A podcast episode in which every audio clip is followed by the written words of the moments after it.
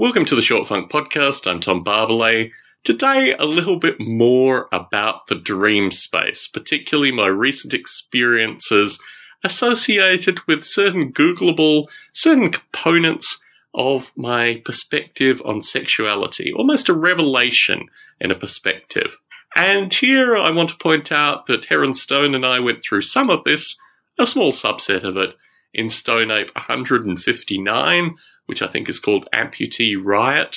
So if you want to hear a different perspective on this particular experience, check out Stone Ape one fifty-nine. We start at about the eighteen-minute mark. The usual pleasantries and other related nonsense occurs before then. But if you want to get into this topic deeply, start listening at about the eighteen-minute mark on show one fifty-nine. When I set myself this particular problem associated with can I get some additional insights into my own understanding or perhaps my own development associated with, I don't know how one would describe it, I guess, indoctrinated sexuality. I don't really know what the term would be in order to describe the circumstances. But when I set myself this problem, I didn't think I would actually come up with anything. My expectations remain low.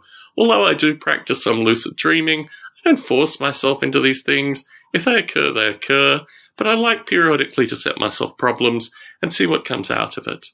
After having a series of somewhat curious dreams, I woke up at about two a.m, pretty well bolt upright, and proceeded to write a series of things down.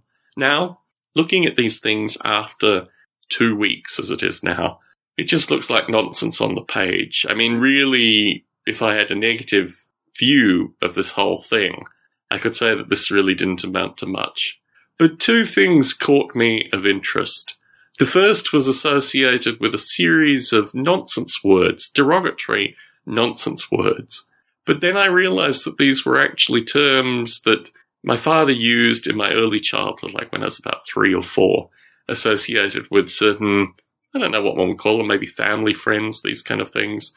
After a period of time, my mother asked my father not to refer to them anymore because I was a very sing-songy child, and I took a lot of these names and made it into a sing-song thing that I would recite periodically associated with these various derogatory names. And I don't think I would ever recite them in the people's company, but it was just not particularly positive. In fact, the terms were pretty well frowned upon.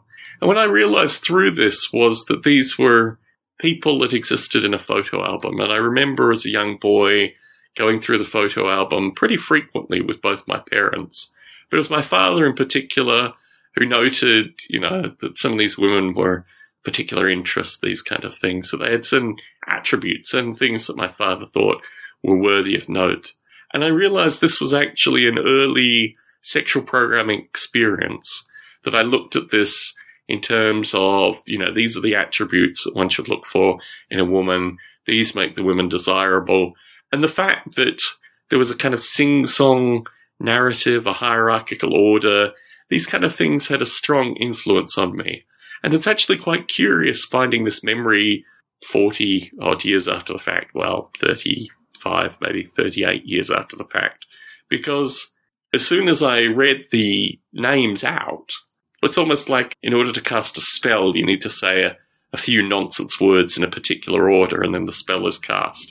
It was that kind of experience that it brought back a flood of memories from early childhood associated with, I don't know, not necessarily taboo, but just this was like secret men's business that my father had passed me on, you know, almost like keys to a certain thing, that this was something that probably shouldn't be shared with others.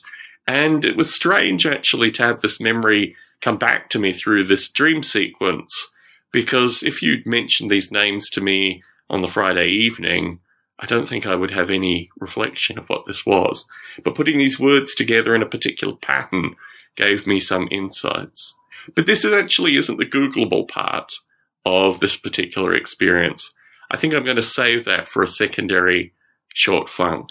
What's particularly interesting with this secondary thing is it relates to a piece of music as well, which I've been rediscovering as I have rediscovered these strange, somewhat curious footnote memories.